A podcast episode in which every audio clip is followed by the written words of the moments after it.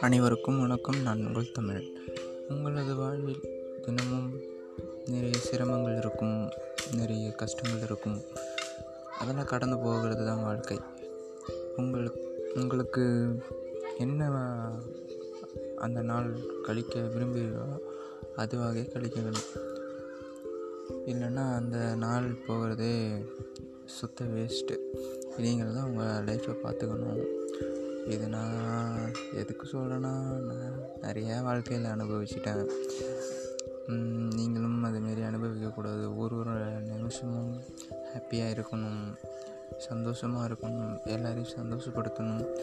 எப்பயும் தனிமையில் இருக்கக்கூடாது. ஆனால் இப்போ தனிமை தானே இது ஆனால் தனிமையில் இருக்கிறது இப்போல்லாம் நல்லதுன்னு நல்லது தான் நீங்கள் ட்ரை பண்ணி பாருங்கள் ரிலேஷன்ஷிப்போடு இருந்தால் செம்மையாக இருக்கும். இருந்து அதை அனுபவித்து பாருங்கள் நல்லா தான் இருக்கும்.